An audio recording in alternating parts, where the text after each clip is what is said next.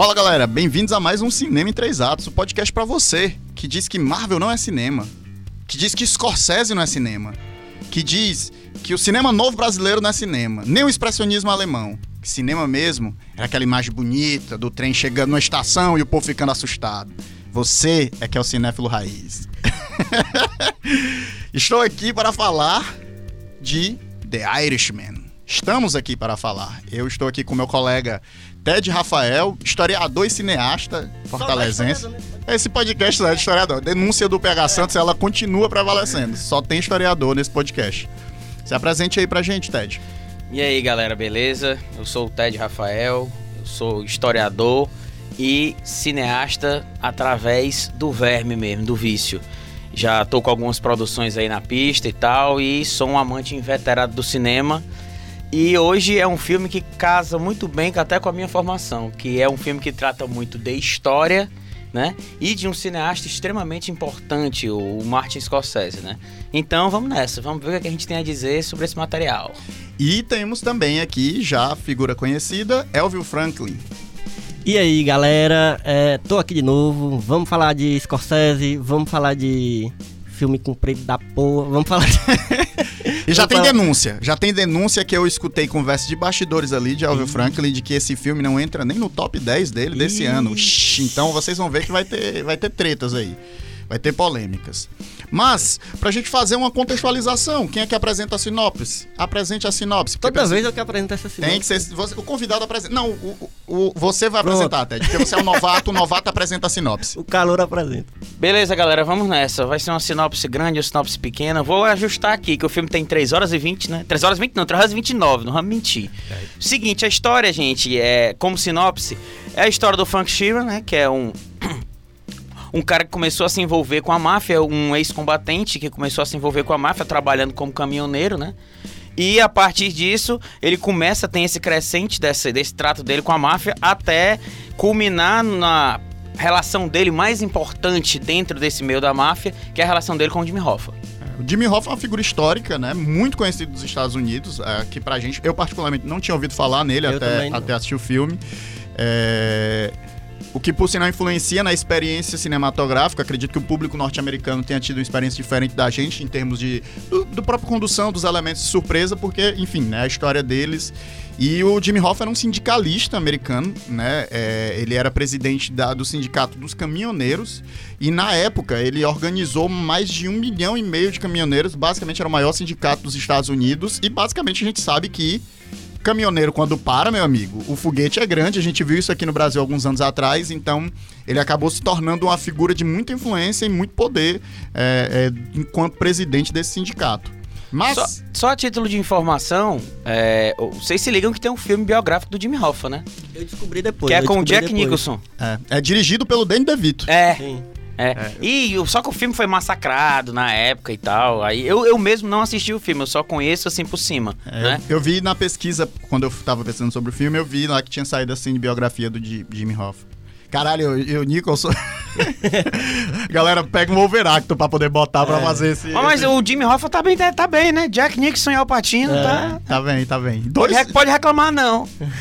Cara, e assim, eu acho que a gente tem que começar pra falar que esse filme é uma adaptação literária, né? Ele é o nome do livro é I Heard You Paint Houses, né? Que é ali o primeiro capítulo da narrativa, né? Aparece em tela assim que o filme tá começando. E esse livro foi escrito em 2003 e a história, quem que escreveu esse livro foi um escritor chamado Charles Brandt e ele era um investigador da polícia, ele era um investigador particular e jornalista e ele teve acesso ao Frank Sheeran, né? Que era justamente esse velhinho que tinha sido envolvido com a máfia e aí ele contou essa jornada dele dentro do mundo da máfia, né? Quando ele volta como veterano. E eu gosto muito de pensar nesse filme como a história de um sobrevivente, né? Eu acho que essa é muito o mote que vai guiar todas as ações do Frank durante a narrativa. Senão a gente vê um Robert De Niro diferente, né? Nesse filme a gente vê um Robert De Niro que... Na verdade a gente vê 3 Robert De Niro diferentes nesse filme. A gente, assim, por mais que a gente veja tanto do Joe Pesci, quanto do Pacino, quanto do De Niro, coisas que são tradicionais deles, eu achei que esse filme conseguiu extrair coisas novas. E isso me deixou muito feliz, assim, porque é muito bom você pegar um ator desse velha guarda e ver ele se renovar. Ele ir pra um lugar... Eu acho que principalmente Joe Pesci. Principalmente Joe Pesci, porque o Joe Pesci é acostumado a fazer sempre aquele mafioso ruim, que ele seria o pior que existe da máfia. Grossa, o mais escroto é aquele tamburete de 1,5 metros que você não pode mexer com ele. É um Wolverine da máfia. É. Lembra dele no Goodfellas, né? Sim. Esquentadinho que só, bicho. E no cassino também, ele é uma carniça. Né? E nesse filme ele já tem um tom até mais conciliatório com os personagens, porque eu acho que nesse filme tem um tom diferente, não só por todas as questões que a gente ainda vai abordar, mas também porque o Joe Pesci, um personagem dele, ele tá na crista da onda, ele é um cara que já é chefão. Ele não é um cara, ele não é um capanga, ele não é um serviçal, ele não é um assassino, ele é um chefão. Aí, ou seja, ele tem que lidar com outros tipos de relações com outras pessoas. É ele quem manda matar. Ele não é mais o assassino ativo. Ele é o cara que dá a ordem. Aí, ou seja, ele tenta apaziguar a situação de todas as formas, todas as várias situações. E o Joe Pesci encarna isso de maneira impecável. Nas feições dele, ele mostra ao mesmo tempo receio, medo e tal. Você sabe que você não pode mexer com aquele cara porque ele é muito poderoso. Sim. E ele é sempre gentil, legal e tal. Assim como ele consegue cooptar todo mundo ao redor dele. É impressionante essa questão do poder, né? Ele é um cara pequeno, ele é um cara velho, e ainda assim você vê em todas as cenas, né, que as pessoas estão se relacionando com ele, e a própria atuação dele consegue expressar esse poder que aquela figura tem, né? Ele impõe respeito, mesmo que não aparente uma pessoa que impõe respeito, mas você vê que todas as pessoas que estão ao redor dele ali têm uma certa reverência ali por ele e um respeito muito grande. É porque no caso dele, se a gente prestar atenção nos outros filmes, pra gente exemplificar que a gente vai acabar falando pra caramba do cassino, dos bons companheiros, o respeito que as pessoas têm por ele não é respeito, é medo. As pessoas têm medo dele. Sim. Nesse filme é o respeito que ele transpassa através das ações dele e do discurso dele. No outro não, galera, não era respeito, era medo. Sim. Tanto que assim, uma das cenas que exemplifica bem isso é quando ele... Agora eu não me lembro se é no cassino, que ele mata o garoto, assim, por uma besteira. Sim, sim. Né? Eu acho que é no cassino. E ele mata o garoto por uma besteira porque o garoto solta uma piada de volta pra ele. O garoto morria de medo dele. A partir do momento que ele bateu de frente, ele vai lá e mata. Uhum. Isso é uma forma de sempre estar causando medo. Os personagens dele, nos filmes de máfia, sempre causavam muito medo. Agora é diferente. E essa parte pra questão do respeito. E é interessante isso porque... é um respeito, mas também é um respeito construído do medo. E também tem um fator que eu acho interessante em relação a ele, que é as pessoas têm não querem desagradar ele, né? Ele é um cara muito regrado, né? Então as regras dele são as regras dele e elas têm que ser seguidas, né? Então, ao mesmo tempo, a gentileza e a forma com qual ele lida com as coisas impõe um respeito que não é necessariamente o respeito do medo. Então, é um personagem muito bem construído. E a atuação de Joe Pesci é que, na verdade, entrega esse personagem extremamente complexo e interessante.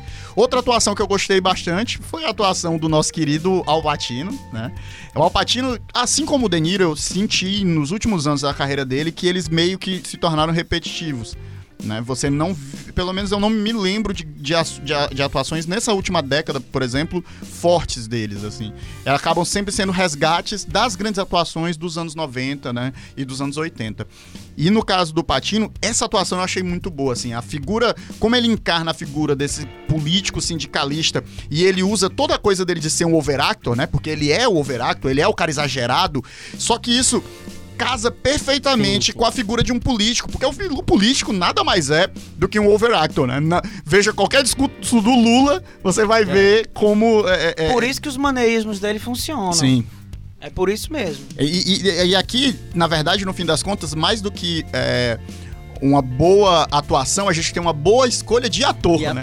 É um papel de casting muito bom que o Scorsese faz ao escolher o Pacino para fazer esse grande político.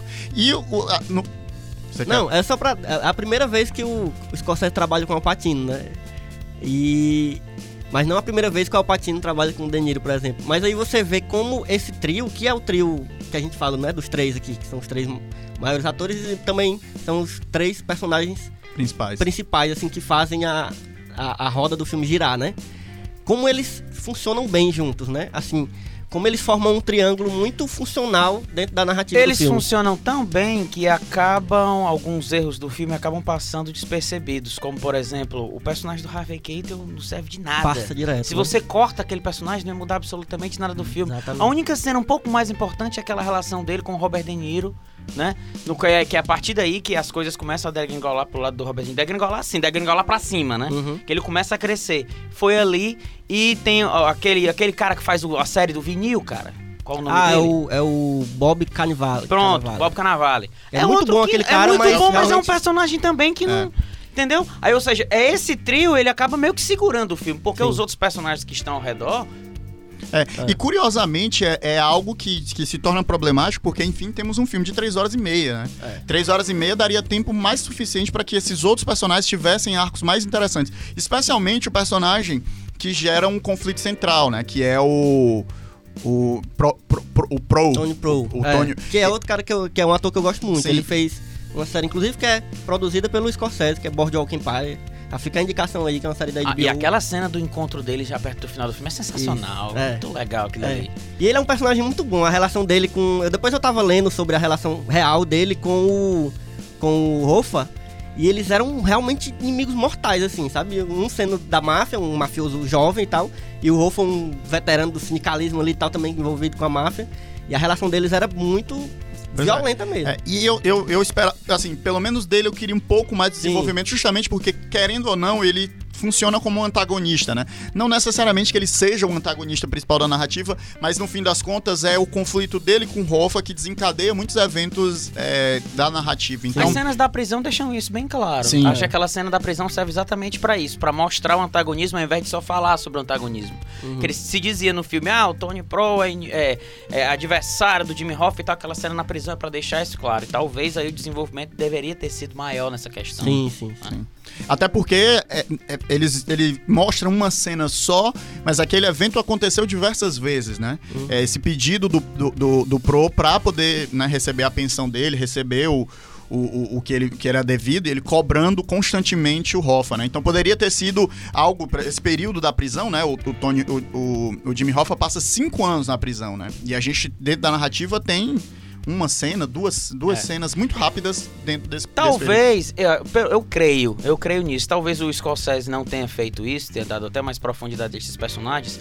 A gente pode pensar, mas é um filme de 3 horas e meia, dava tempo e tal, mas talvez ele não quisesse atrapalhar o esqueleto do filme, a coluna vertebral, e tem uma o Frank Sheeran, né? A trajetória dele. E tem uma justificativa que dá pra você usar a narrativa, né? Que é o filme de memória, né?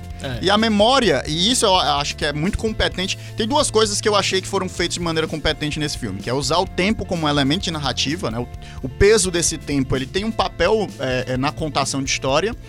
E a fragmentação da narrativa, né? Esse espaçamento que tem entre os eventos e a escolha dos eventos, eu também acho interessante da narrativa, porque, querendo ou não, quem conta a narrativa pra gente, né? Essa narrativa tá sendo contada através da memória do Frank Sheeran, né? Já idoso, né? E essa memória é uma memória muito ligada à culpa, uma memória muito ligada a tentar justificar pra si o que é que eu fiz pra sobreviver, né? E eu retomo aquela fala que é um filme de sobrevivência, né? Um filme sobre um homem que é um veterano de guerra, e que na guerra aprendeu que você precisa fazer o que você tem que fazer pra você se manter vivo. E se ele se manter vivo aquilo, ele vai manter vivo nas outras coisas. E é legal que ele junta todos os elementos importantes pra um cara que é perdido no tempo. É um cara que é combatente da guerra, ou seja, ele muitas vezes os combatentes de guerra, eles pensam que estão eternamente em conflito, a mentalidade é sempre essa. Junta-se com um cara da máfia que pensa sempre que está em eterno conflito. Sim. É um cara que ele não desliga o botão do conflito, atenção, não, o botão da guerra, o botão da tensão, tanto que se mostra que ele é um personagem perdido do tempo, que eu não vou contar aqui, mas aquela piada sobre o advogado dele ter morrido é sensacional. Mostra ali que ele é um cara totalmente perdido no tempo. Ele ainda acha que tá vivendo há 40 anos atrás. Sim. E é o tipo da coisa, um sujeito que já tem quase 100 anos, 90 e poucos anos. Todos os companheiros dele podem ter morrido, mas ele ainda assim não vai contar o segredo. Ele disse. Aí o cara diz, macho... Tá todo mundo já morreu, tu tá protegendo quem? Por sinal, a razão pela qual ele entra pra máfia... é quando ele se recusa a dar nomes, né? Porque o advogado dele é primo do do Russ, né, que é o papel do Joe Pesci, o advogado que livra ele, e ele tava roubando carne, ele tinha um esquema, né, pra desviar a carne, e vai pro julgamento e se recusa a dar nomes. O advogado... Dá pra usar esse filme pra discutir o preço da carne que tá. E aí ele se recusa, né? E é justamente quando o advogado vê que esse cara não denunciou ninguém, e ele apresenta ele pro Joe Pesci, né? E eles já tinham se conhecido ali no momento que o Joe Pesci consertou o carro. Mas é legal que essa coisa dele não ser X9, né? Dele não entregar, é uma coisa... que ele fica tão preso a isso que mesmo quando não tem mais ninguém pra entregar, porque não tem mais ninguém pra ser preso, ele não consegue. Né? O fato dele ser um cara que ele não é dedo duro, que é um cara leal, a lealdade, ela tem um tom dentro da máfia que é mais importante até do que a inteligência. Com o passar do tempo, isso foi mudando. Você pode pegar até... Não somente na história em si, mas nas filmografias. Se a gente for pegar filmografias de filme de máfia japoneses, da Yakuza, até os filmes italo-americanos dos Estados Unidos, esses tratam muito essa questão da lealdade. A gente vê, por exemplo, o personagem mais inteligente do Poderoso Chefão é o Al Pacino. Ele é que arquiteta tudo. Mas todo mundo... abaixa a cabeça pra quem? Pro maluco do Sony. Por quê? Porque ele é um cara leal que não é capaz de trair ninguém. E isso é recorrente na máfia e dos filmes de máfia, a questão da lealdade. Aí, ou seja, foi esperteza do Scorsese. O cara sabe, o cara manja, conhece de filme de máfia mais do que ninguém. Só conhece de filme, não só conhece dele. A vida dele. Ou seja, o start dele entrar na máfia foi a lealdade, que é ponto primordial. E talvez... não somente a questão da lealdade, mas a falta de você não conseguir mais se conectar com o tempo, você ficar perdido nesse tempo, é que a máfia foi... que aqueles personagens foram envelhecendo e foram ficando perdidos, porque ainda acreditavam nesses ideais de sempre, de, sei lá, 100, 200 anos atrás. Sim. Que eles não se perdem, mas há transformações históricas ali, que faz com que outras pessoas comecem a adentrar no meio no qual eles acham que ainda estão sob poder. Por isso que o Frank Sheeran não muda o pensamento. Por sinal, esse filme, e aproveitando justamente esse momento para falar com isso, ele dialoga diretamente com a posição do Scorsese hoje no cinema, né? Essa questão de você ser esquecido, assim, aspas, esquecido, de você cair num... Esse filme, ele foi um filme que o Scorsese teve muita dificuldade para produzir ele, né? Um filme de 100 milhões de orçamento inicial, que terminou com um orçamento de 175 milhões... 3 horas e meia de duração, nenhum estúdio quis fazer a proposta, não aceitou. E você pensar num cara como o Scorsese, né, com a carreira que ele tem, com a importância que ele tem pro cinema hollywoodiano, ele chegar com uma proposta de filme e não conseguir que os estúdios financiem esse filme, é algo que, por mais que absurdo, né, porque assim, querendo ou não, e aqui falando em termos pragmáticos de como a indústria do cinema funciona, um filme de 3 horas e meia, ele vai ter 3 sessões por dia. Né? Para esse filme ele vai ocupar muitas salas, ou seja, esse filme ele tem que ter um retorno muito garantido, né? Mas eu acho que tem uma questão até histórica dentro do próprio cinema do Scorsese. O Scorsese não é um cara de fazer muita bilheteria. Sim, nunca foi. É verdade. Eu acho que a maior bilheteria dele é do Hugo. Deixa claro aqui que eu acho uma fuleiragem aquele filme. Mas a maior bilheteria dele, se a gente vê filmes que se comentam até hoje, até os clássicos, a bilheteria é ali concentrada por vários motivos. Pelo tamanho do filme, pelo estilo do filme, pela faixa etária do filme, que é sempre 18 anos, todos os filmes dele. Não, e é justamente por isso, né? Tipo, querendo ou não, ele vem com uma proposta de um filme de 100 milhões que talvez nem se pague, né? E no fim das contas virou 200 milhões, 775, que é o orçamento maior do que filmes da Marvel, que são filmes que usam muito computação gráfica, etc.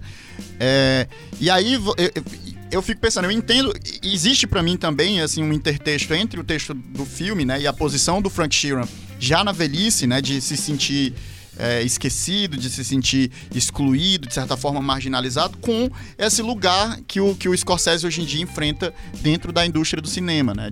Por mais que ele tenha sido muito importante e seja muito importante, o mundo já é outro e não cabe mais ele, né? E é engraçado pensando por esse lado, como o Frank Sheeran, o Scorsese fez o que tinha que fazer, que foi o quê?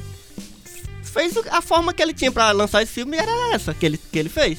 Lançou no streaming, que é um negócio que a gente nunca pensaria, sei lá, há pouco tempo atrás, que ele faria, assim.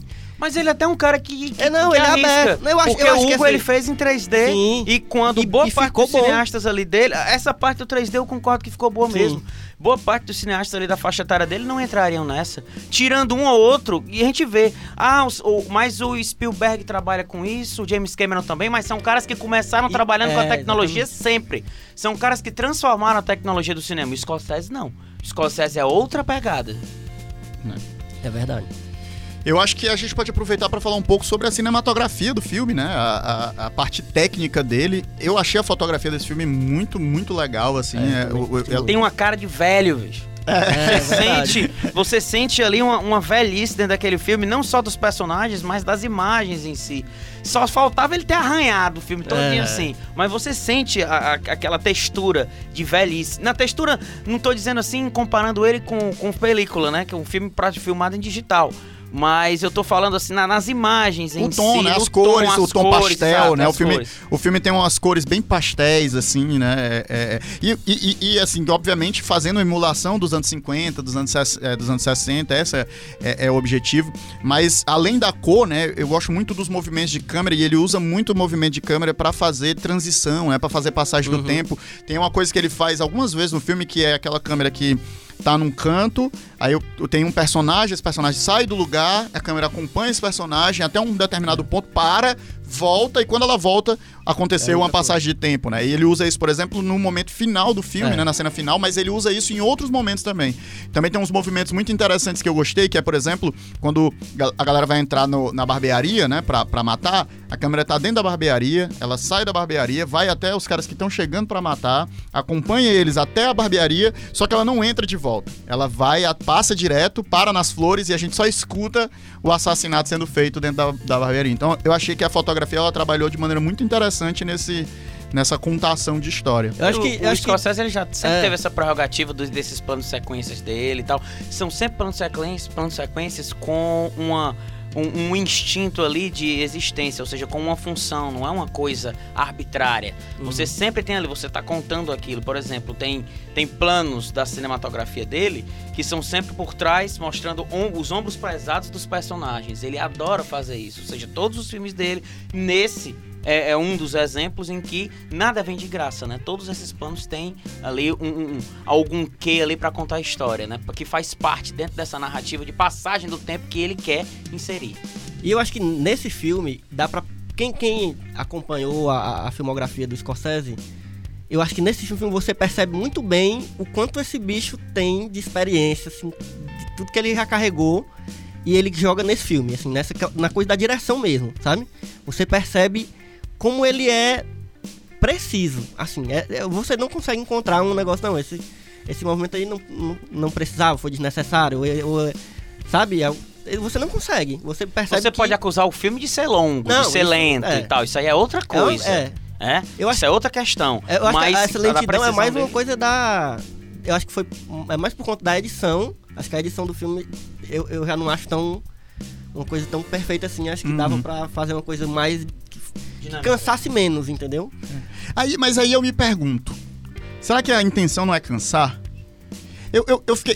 Porque assim, eu me incomodei o filme inteiro. Acho que até 3 horas de filme, eu tava dizendo, caralho, podia cortar uma cena ali, esse filme dava pra ser menor, ele não precisava ter esse tempo. Só que quando ele termina, a sensação que eu tive é que, tipo assim, eu fiquei velho. Faz sentido. A vida passou, sabe? A vida de um homem passou aqui. Né?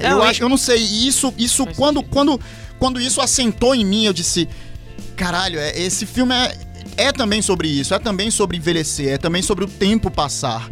E eu não sei, eu acho que... Quando o tempo passa, ele é doloroso. Você vai sentindo aquilo, você vai sentindo... Por isso que foi tão interessante ele usar esses 3 atores com toda essa trajetória, que eles tiveram uma trajetória juntamente com ele.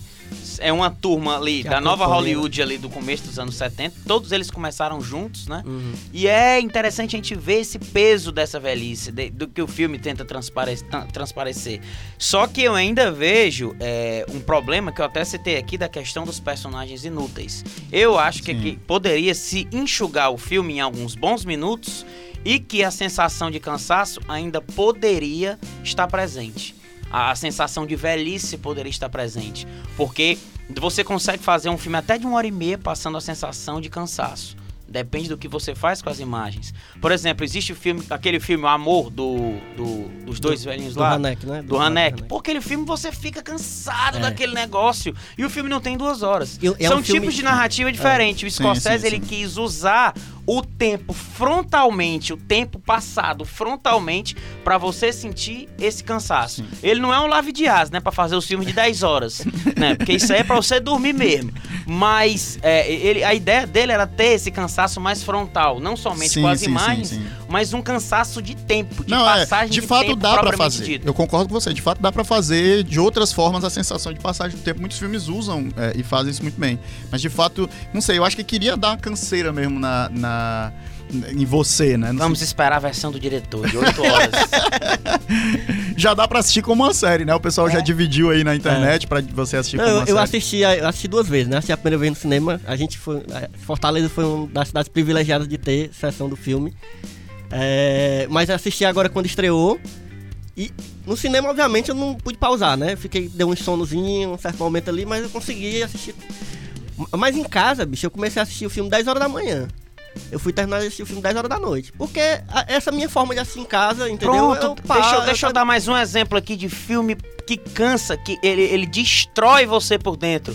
O filme do Brasil Paralelo, quando eu assisti, aquilo é tão ruim que eu demorei, assim, uma madrugada inteira pra terminar de assistir e depois eu tive que tomar uma cerveja pra poder me acalmar. Esse aí é o tipo do cansaço também, o filme ruim te cansa. Mas agora, como eu falei, no caso do Scorsese, a passagem de tempo, ela é frontal, é na passagem dos minutos, é você olhando pro relógio, querendo saber o que vai acontecer e aquele filme não acaba, ele vai te cansando, vai cansando os ombros dos personagens, os seus. E tem uma coisa nele que falando dessa questão dos personagens que você falou que poderia ter enxugado, dá uma sensação também de uma falta de decisão no recorte, né?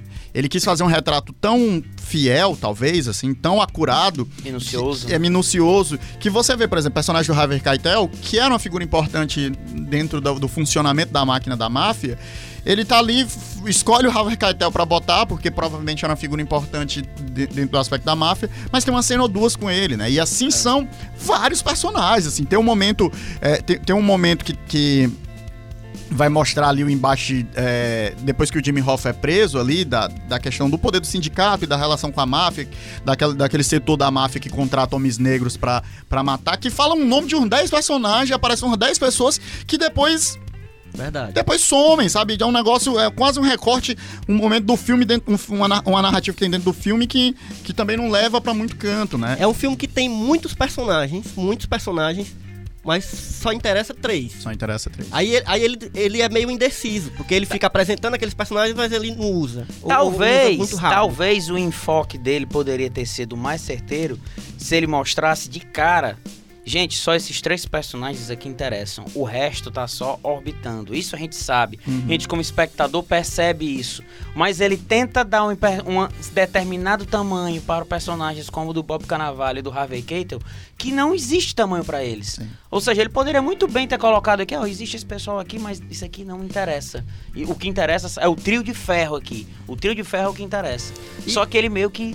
E no personagem do Harvey Keitel eu acho mais grave ainda, porque, pelo menos pra quem já conhece o ator, você quando vê um ator daquele num filme, ainda mais do Scorsese, que é um cara que ele já tinha trabalhado antes com o Scorsese, você fica esperando que é um cara que tenha uma importância dentro da narrativa. E aí aparece ali, depois some...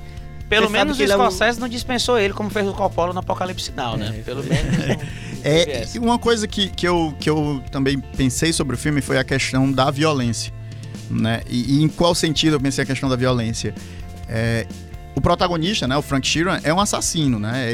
O papel dele durante muito tempo dentro da máfia, até o momento que ele se alia ao Jimmy Hoffa, ele era um hired gun, ele era um hitman, um assassino de aluguel. A galera da máfia pagava, ele matava a pessoa e fica por isso. E você vê algumas dessas cenas, desses homicídios que ele comete. Isso não me impediu, de certa forma, de me conectar e empatizar com ele, assim.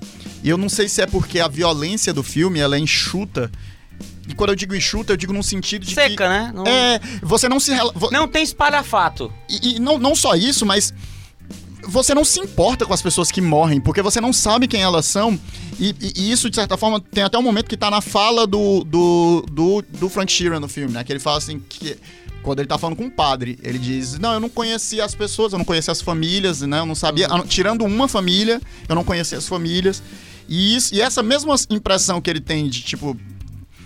que não pesa pra ele. Eu senti isso na narrativa, eu senti essa falta de peso na morte e na violência, assim, como se ela fosse algo tão banal, tão natural, que é assustador. E é como eu disse, assim, de certa forma, você não sente raiva, ou pelo menos eu não senti raiva ou aversão à figura do Frank Sheeran. Em nenhum momento. Eu acho que eu tive mais raiva do Hoffa do que...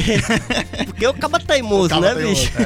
Rapaz, estavam dizendo o tempo todo pra ele, macho, faça isso daqui que é melhor, faça isso daqui que é melhor, senão vai ser pior pra você. Mas é massa porque como ele cresce como personagem por ser assim, né? Sim, essa teimosia dele. E faz até um certo... né, uma certa proximidade com personagens clássicos da máfia também, que primam ali pela teimosia, e os personagens todos do Joe Pesci inclusos. Sim. São caras absolutamente teimosos. Eu acho que todo filme da máfia, né? Meio que a obrigação tem um cara desse. É verdade. Tem que ter um maluco teimoso desse e tal. Todo filme tem, cara. E a teimosia dele, na realidade, é o grande fio condutor, né? Sim. É justamente... é a teimosia dele que leva o filme pra frente. A partir do momento que ele aparece ali... Ah, eu tenho que citar esse plano que eu acho sensacional.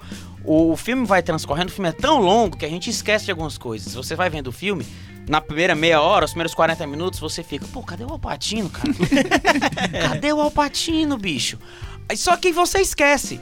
E o plano que o Al Pacino aparece é sensacional. No telefone, e aquela meia luz no rosto dele... Eu lembro que todo mundo no cinema deu um suspiro quando ele apareceu, porque você tá vendo uma lenda ali, né? Sim. Você já tinha visto outras duas, agora a terceira, você diz, caralho, meu irmão, agora os três no filme aqui e tal. E o Scorsese soube dosar isso nos três, isso ele soube fazer muito bem. O filme, apesar de ser longo, com tudo que a gente já discutiu aqui, o Scorsese soube dosar a participação de cada um. Sim. Próprio Joe Pesci aparece menos, porque ele não precisa aparecer muito. O personagem é tão forte de um jeito que ele aparece aqui, porque a gente tá contando a trajetória do Robert De Niro. Sim. O Scorsese ele não esquece disso, né? Aí ele mantém esses personagens ali ao redor e tal, e ele dá muito bem essas dosagens. E por isso que eu achei sensacional o Al Pacino aparecer naquele momento. Talvez o Al Pacino, aquele personagem do Al Pacino, forte do jeito que é, aparece esse desde o começo, talvez ele ficasse, você enjoasse dele. E ele tomaria muito, né? Ele eclipsaria muito as outras figuras, né? Porque realmente quando ele entra, ele é muito solar, ele é muito expansivo, enquanto o próprio Frank Sheeran e o Russ, né? Eles são... eles são discretos, né? É muito, muito autocontido. E aí... Não, pode... Não, e aí eu queria que vocês continuassem esse meu raciocínio da violência, como é que vocês... Né, Não, pois só pra terminar essa conversa sobre os personagens, engraçado, porque tu teve essa conexão, acho que tu também, né, Thaís? Sim. Essa conexão com o personagem do Frank. Não, do Malvado Assassino, não tem problema. Mas esse, na verdade, foi um dos meus grandes problemas com o filme. Assim, eu achei o filme excelente em vários sentidos, como a gente já falou, mas o personagem do De Niro, eu não consegui ter essa... Porque eu achei ele passivo demais. Assim, eu entendo que a narrativa pedia pra ele ser assim, porque é ele que tá contando a história, né? É pelo ponto de vista dele que a gente acompanha aquela história toda e o filme segue a história dele, né? A narrativa dele. Mas eu acho ele passivo demais, no sentido de que ele só faz o que ele tem que fazer mesmo. Ele não tem uma coisa que ele diz, não, agora eu vou fazer uma coisa que e o filme joga com você, né? O filme joga com você o tempo inteiro, né? Isso pode ser bom em alguns momentos, em alguns momentos eu quis achar isso bom, mas eu não consegui ter essa... Eu entendo perfeitamente isso que você está dizendo, mas uma coisa que eu achei interessante no filme é a visão dele a respeito do personagem do Robert De Niro, que é um cara que só faz o que manda, é um cara reto, passivo, não sei o que e tal, violento quando tem que ser. Meio que traz um pouco do tino, do trato de como é dado aos personagens irlandeses no cinema de máfia, que muitas vezes são caras teimosos ali e tal, que se você coloca ele pra resolver uma coisa, ele vai lá e resolve. Que é um cara que não... É um tipo de personagem que não é espalhafatoso, que ele é silencioso e mortal. Quando é pra fazer, ele vai lá e resolve. Eu acho que talvez o Tarantino... O Tarantino não, falou de violência, a gente já fala do Tarantino. O que o Scorsese ele tenha feito seja exatamente isso. Dá esse caráter de retidão pro personagem do Robert De Niro, tanto por isso... com esse caráter histórico do irlandês, tanto também para fazer um contraponto ao esparafatoso do Jimmy Hoffa. Eu acho que ele quis meio que dar esse conflito. É interessante esse conflito existir pela relação que os dois têm, uma relação muito íntima, que são dois caras totalmente diferentes um do outro. É, mas é uma coisa que você não espera de um protagonista, né? Sim, o protagonista, ele é muito mais agente da ação dentro da narrativa, e você sente, na verdade, que o personagem do Frank Sheeran é meio que jogado de um lado pro outro o tempo inteiro. Porque ele não incide sobre a ação que incide sobre ele. É isso que eu falo, dele ser passivo, é isso. E não existe um momento... O que é muito comum na narrativa é isso é até, por exemplo, quando você estuda na narrativa, o conflito é introduzido e durante a maior parte da narrativa o conflito ataca o personagem, né? A mudança do segundo ato pro terceiro ato dentro da narrativa é o momento que o personagem, ele deixa de ser passivo, né? O conflito atacar ele e ele passa a atacar o conflito, ou seja, ele busca resolver o conflito. E a maior parte das narrativas são construídas dessa forma. O personagem sofre, num determinado momento ele diz, espera, ainda, agora é minha vez, e ele vai lá e resolve o problema. E aqui não acontece essa mudança. O Frank Sheeran, ele permanece passivo do começo ao fim da narrativa. A não ser... a gente não vai dar spoiler aqui, mas... A gente pode entrar num momento spoiler. E aí você fala. Não, mas eu acho que nem precisa. É só pra dizer que eu acho interessante essa criação desse tom do personagem do De Niro, porque ele tá sempre ali obedecendo e sempre sendo firme no que ele tem que fazer.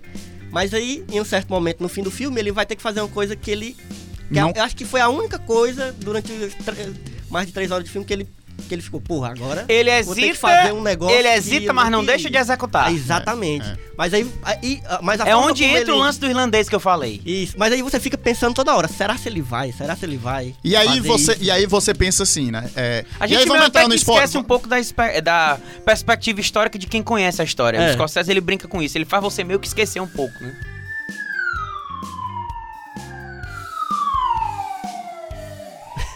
Porque agora a gente vai entrar numa zona de spoiler pra falar de maneira mais confortável. Jimmy Hoffa é assassinado. Aí a gente... o Jimmy Hoffa é assassinado. Isso assim, né? Não deveria ser um spoiler porque, como eu falei, o filme é baseado em fatos. É um filme norte-americano. As pessoas da cultura norte-americana que sabem que é o Jimmy Hoffa, sabem que ele morreu. E digo mais... O Kennedy morre também. O Kennedy morre e tem um lance ali de explicar a morte do Kennedy. Exato. Vinculado à máfia, né, bicho? Achei super ousado. Eu acho que é uma coisa que até o Oliver Stone já tinha discutido no JFK também, né? Que a morte do Kennedy não teria sido por uma pessoa só. E ali eles explicitam não o lado que o Oliver Stone explicitava, que era o do investigador. É o lado da máfia. Exatamente. E que eles dizendo, quando a gente quiser eleger um presidente, quem a gente elege e tal. E você vê o poder da máfia nesse sentido, né? A máfia, com a ligação dela com os sindicatos, eles tinham realmente um poder político gigantesco, né? E não é à toa que ela estava diretamente ligada à eleição do Kennedy, né? Porque eles acreditavam que o Kennedy ia atacar Cuba, né? Pra Cuba voltar e foi pra isso que eles elegeram, né? Entre aspas, elegeram o Kennedy. Eles mataram o Kennedy com raiva, não do próprio Kennedy em si, mas com uma raiva do Bob Kennedy, que tava enchendo o saco deles, atrapalhando os trabalhos deles, o Bob Kennedy como procurador-geral, né? O Jimmy Hoffa, né? Ele desapareceu em 1975.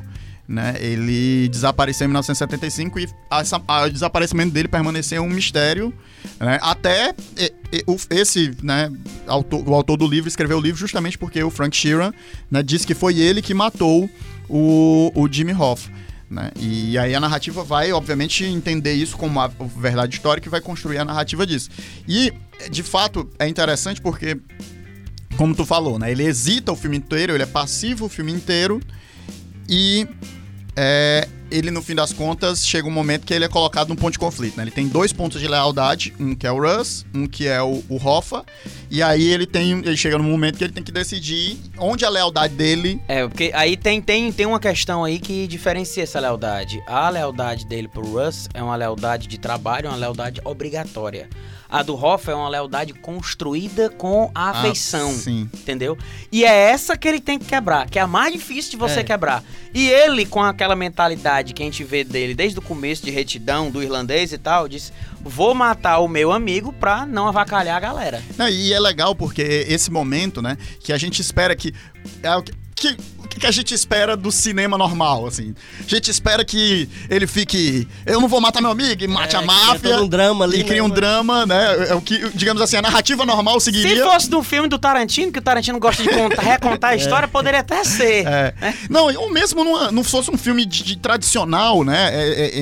O que aconteceria seria essa revolta ali, mas no fim das contas...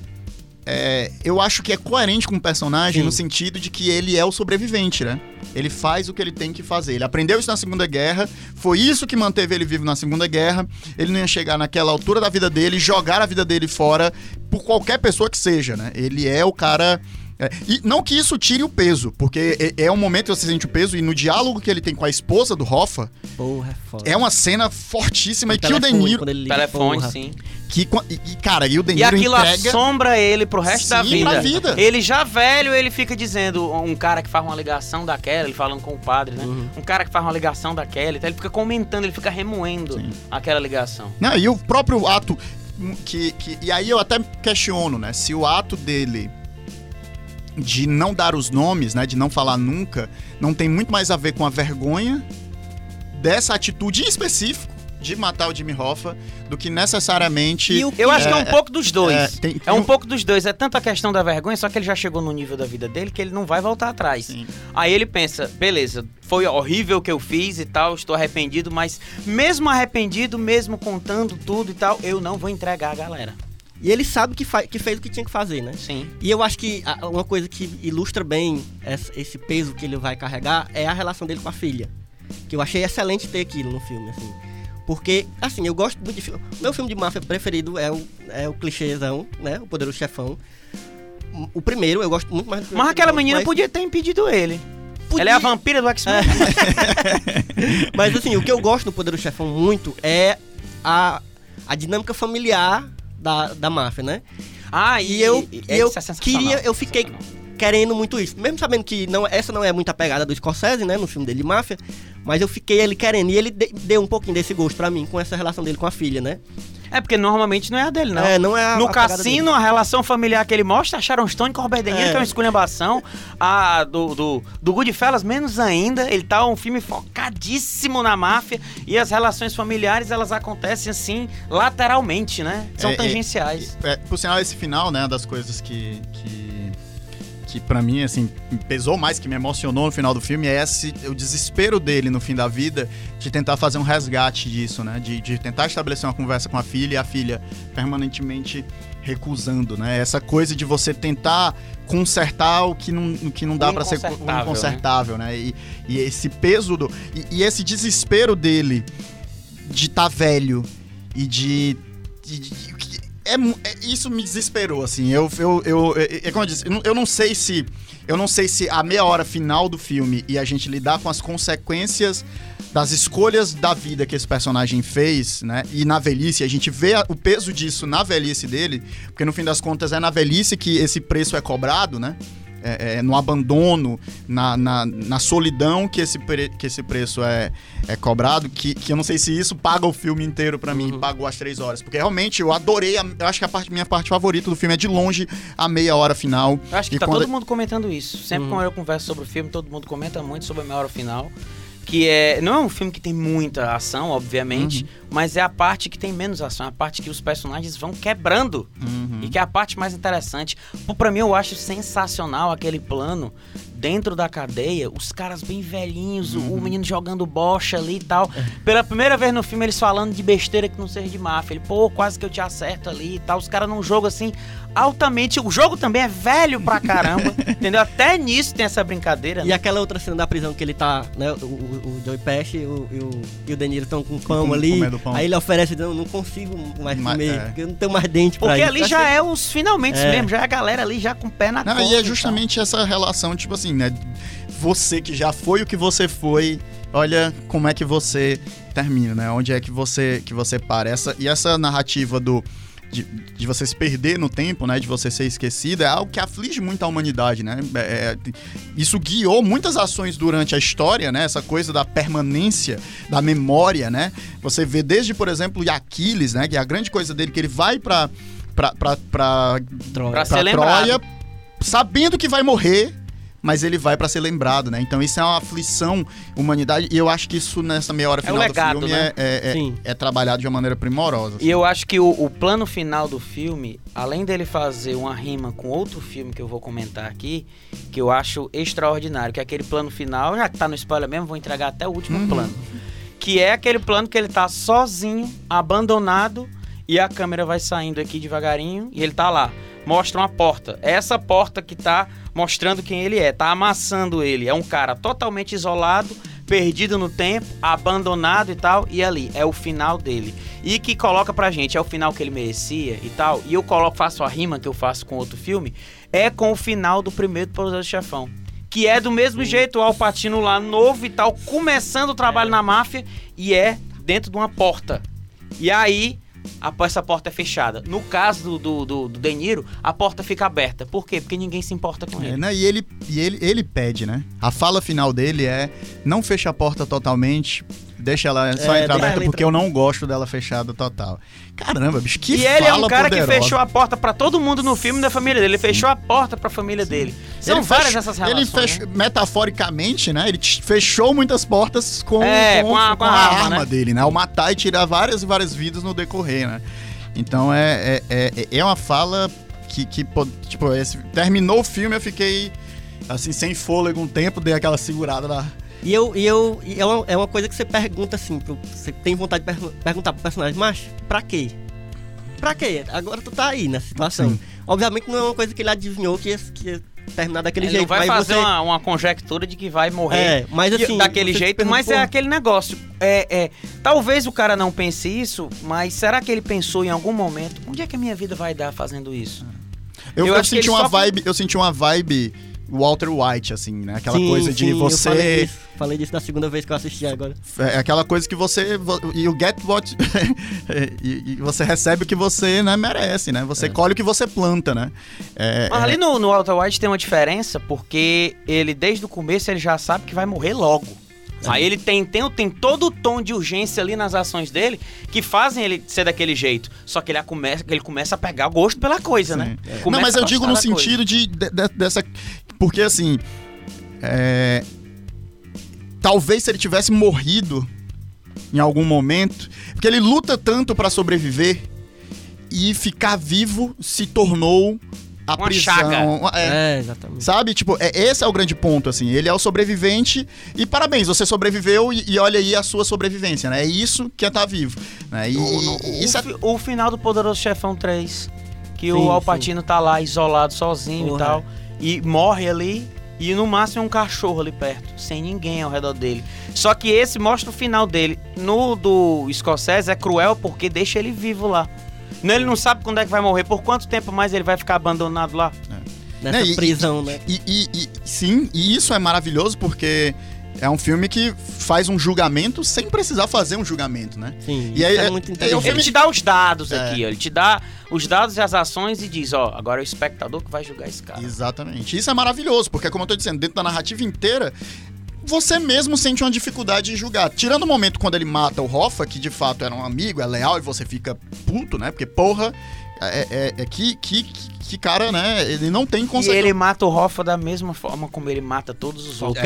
Aquela maneira seca. Pá! Como se fosse mais um que ele matou. Só pra fazer um adendo aqui, que eu acho interessantíssima essa visão de violência do Scorsese, porque é uma visão de violência sem nenhum glamour.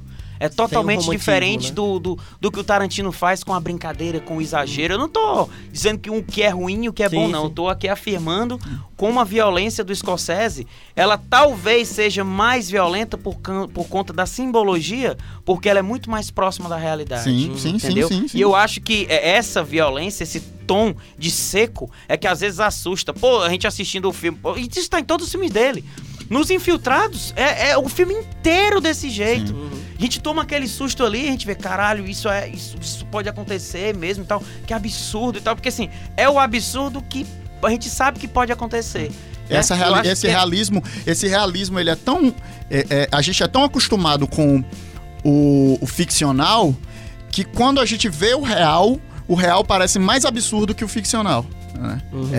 E justamente por ele ser seco e rápido, né, a gente meio que passa, né? As mortes que o Frank faz, e são muitas e inúmeras durante o filme, elas não têm, elas não, justamente por não ter a plasticidade que a gente costuma ver, elas acabam não tendo peso, né? Elas acabam... Elas são naturalizadas. Ao contrário de um cara que é torturado com a serra elétrica, né? Que a gente, aquela coisa excessiva, exagerada. O Scorsese não, ele vai lá, vai acumulando corpos ali e tal, e você vai sentindo... praticamente o que os mesmos personagens sentem. Ah, mais um que morreu.